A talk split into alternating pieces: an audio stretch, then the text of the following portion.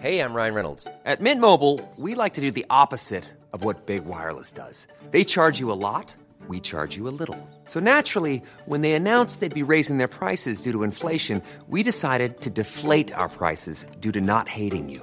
That's right. We're cutting the price of Mint Unlimited from $30 a month to just $15 a month. Give it a try at mintmobile.com slash switch. $45 upfront for three months plus taxes and fees. Promo rate for new customers for limited time. Unlimited more than 40 gigabytes per month. Slows. Full terms at mintmobile.com. When you make decisions for your company, you look for the no-brainers. If you have a lot of mailing to do, stamps.com is the ultimate no-brainer. Use the stamps.com mobile app to mail everything you need to keep your business running with up to 89% off USPS and UPS. Make the same no-brainer decision as over 1 million other businesses with stamps.com. Use code PROGRAM for a special offer. That's stamps.com, code PROGRAM.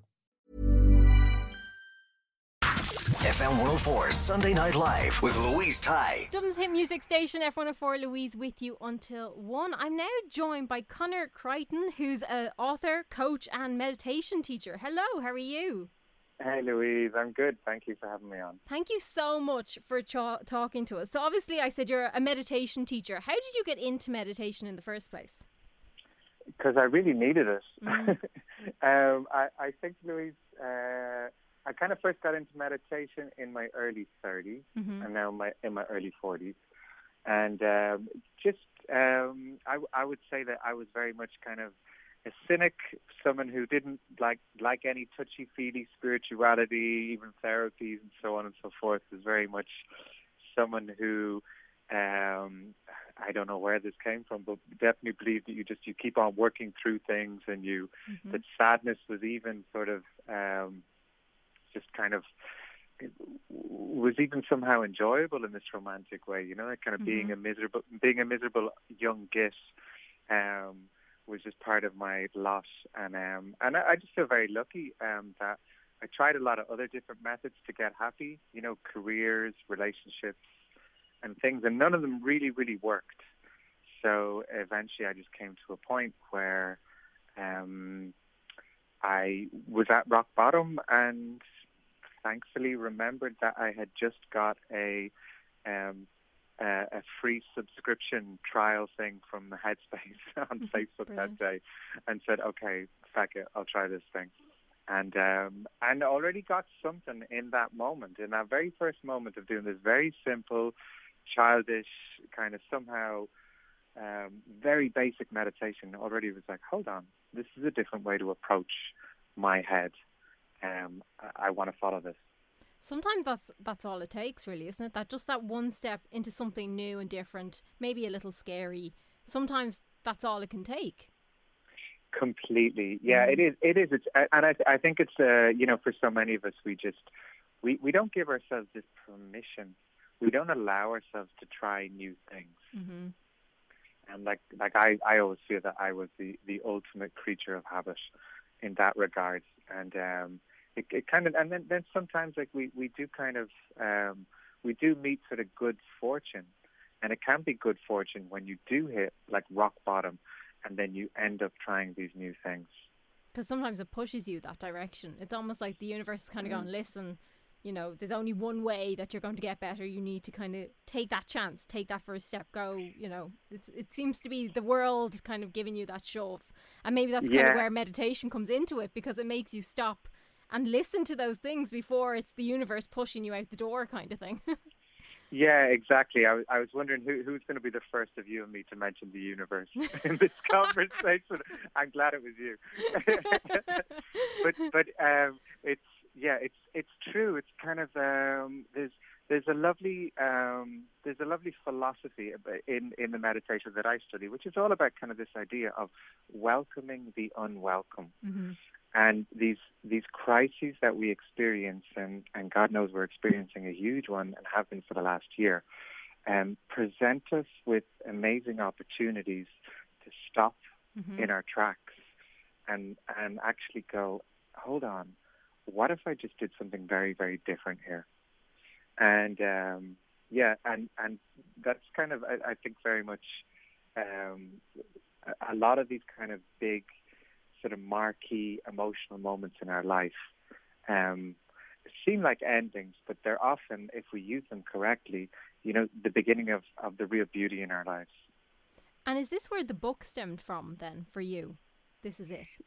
Yeah, well, the book is sort of, um, interestingly enough, I think the book is sort of what happens when you um, you pitch a meditation book and then uh, a lockdown begins and you're left on your own to write this thing. So Mm-hmm. I just ended up, it, it became a kind of a book more about me and then also about meditation. So, It was probably a Um, good thing though, because you probably took it in a different direction than if you had have had a couple of people to bounce it off of. Yeah, because all I had were the four walls to bounce Mm-hmm. it off, you know. so I was kind of. Um, I, I also think that's the lovely thing about, um, and I don't want to sound kind of glib here, but uh, for some people, I think like this has been an opportunity to experiment with yourself Mm-hmm. and and to surprise yourself. And I ended up writing something that was very very personal, and um, you know where I kind of wrote an awful lot about my family, wrote a lot about myself, um, and kind of did it with um, from this sort of bubble of isolation. Uh, without any consideration of an audience, and then it emerged, and everyone was like, "Oh my God, that's a very raw book you wrote." and my response was, "Was it? I I can't remember."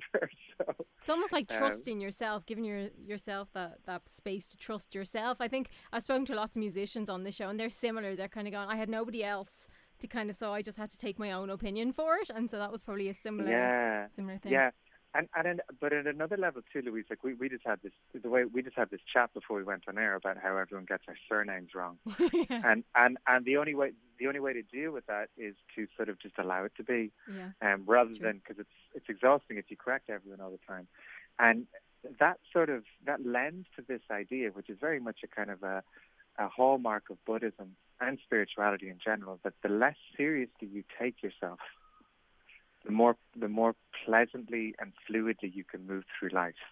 It's so true. It's very true, actually. Yeah, because then you just you ignore everything else and everything that's happening around you. So it's, You it's you true. take the pressure off. You Yeah. don't care what other people think, um, and that's a joy. And I must talk to you about your manual for men, so how to talk to men. It's Mm. such an important book. Where when did you go, right, we need to have this in the world? So I, I've been running things called um, boys clubs for about seven years now, and I set one up in Berlin. Mm-hmm. Um, one I set one up in Dublin with Al Mazer, Mm-hmm. and um, set one up in Los Angeles when I lived over there for a little while a few years ago. And um, they're basically, I started these boys clubs for myself. It was just I wanted to find um, other men, you know, to, who I could talk to Mm-hmm. about real things. And by real things, I mean like, how are you feeling? I'm feeling terrible. I don't know what's going on with me. Oh, really? Like, let's let's get into this. Um, those sort of conversations where we can be very honest and vulnerable with each other without the usual kind of censorship that males place on each other. Mhm. And, and, and the book just sort of then became, um, was inspired by all these conversations that we had. And I just thought, wouldn't it be really useful to create a, a kind of a guidebook, a conversational guidebook for men who might not make these clubs? So I, I put this together with uh, another member of the, the Berlin Boys Club, Cam Hazard, and um, we, we just we just wrote what we felt would be the most useful questions for men to ask each other. So things like kind of, um, what was your dad's childhood like, Mm-hmm.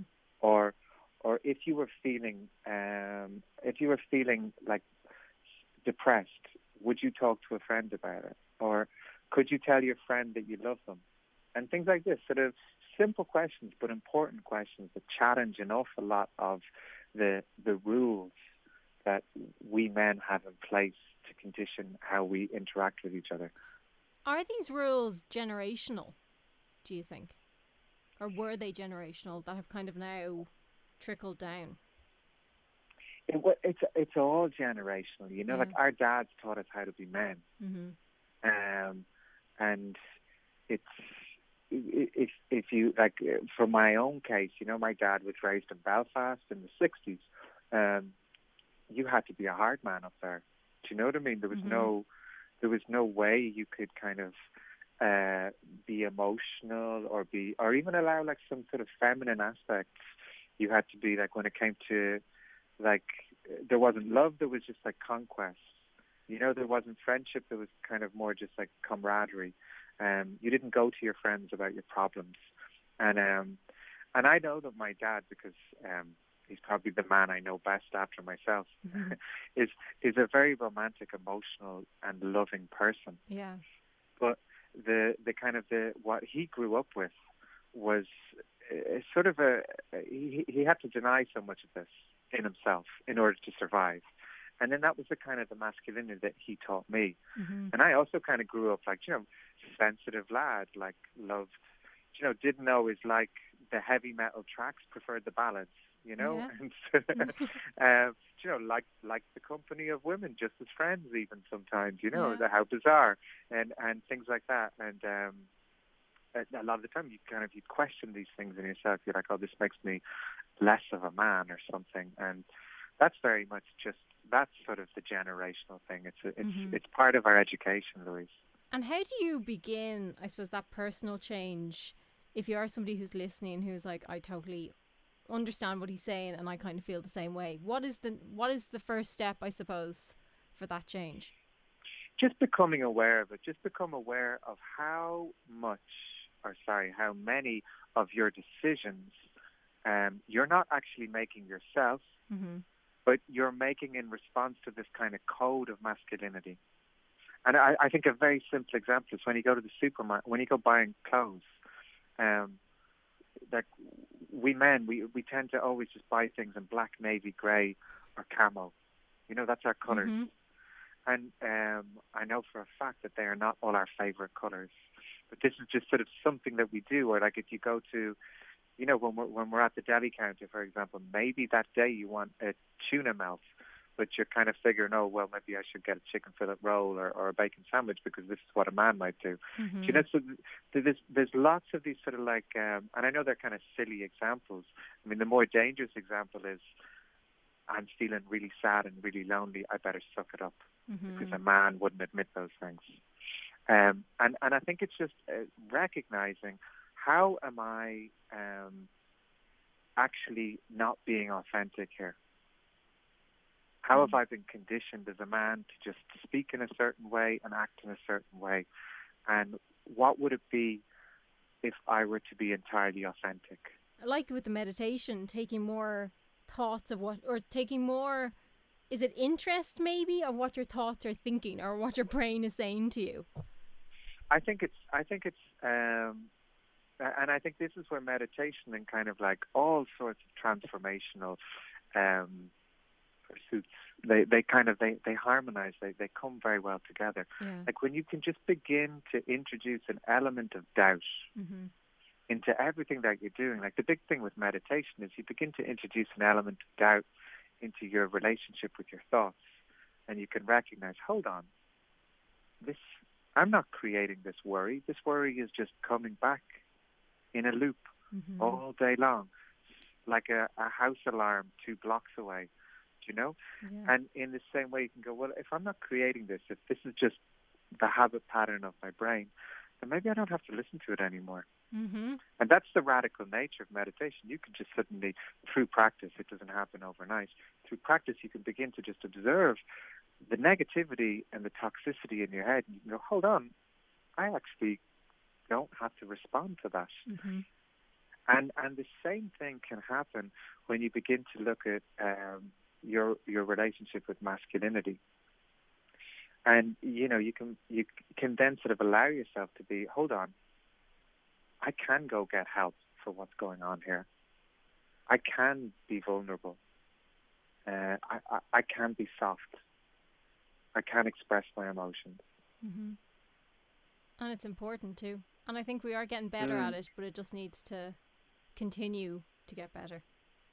Yeah, totally. Like I remember, this, the, even like the first time I set up a boys' club, we were we were uh, it's like maybe seven years ago, Mm-hmm. and um, it was very funny. A friend of mine had a flower shop, and she let me use her flower shop. I and love so, that. uh, yeah, and I remember the first night, the two of the lads came along, and all we did was talk about um, women. We didn't talk about ourselves. You Mhm. know, it was it was so it was it was almost like a first date. We were too nervous. kind of to really easing into it, yeah. Yeah, and now like the last boys club that I've kind of been a part of is the Dublin Boys Club, and we we're inundated with people who want to join these things. So this is something that's that um, is really growing in momentum. It's great. and it's it's beautiful. Men are kind of understanding. Oh, hold on, we can have a fully um, authentic, emotional life, hmm um, and experience all the things that maybe our our partners are experiencing as well, and we can talk about them in this way, and um, and not live in the shadows, as it were. It's so true. Um, yeah. It's really, really important. So, how can people find out more information either about yourself or about your books? Well, um, the book is called This Is It, Mhm. and um, you, get- you get it. You can get it from all your bookshops. Mhm. I, I think go to your local bookshop if you can, because they definitely need a little dig out the after being yeah. closed for so long. So true. Um, yeah, and um, and then also like it's uh, on my website. It's just called Meditating with Conor. The that book that you were talking about, the How to Talk to Men one, is available there for free. There's also a free meditation book there as well. And if you're curious about meditation, I run courses all the time. Um, and for someone who should be a little bit more mindful of the time, I'm very active on Instagram. it's Conor Creighton there too. And um, the Dublin Boys Club also have a have a website, and you can sign up there for the newsletter and find out about them too. Brilliant. So, there's loads of different ways. Conor, thank you so much. Thank you, Louise. FM 104 Sunday Night Live with Louise Ty. Small details are big surfaces. Tight corners are odd shapes. Flat, rounded, textured, or tall. Whatever your next project, there's a spray paint pattern that's just right. Because Rust-Oleum Custom Spray 5 in 1 gives you control with five different spray patterns. So you can tackle nooks, crannies, edges, and curves without worrying about drips, runs, uneven coverage, or anything else. Custom Spray 5 in 1.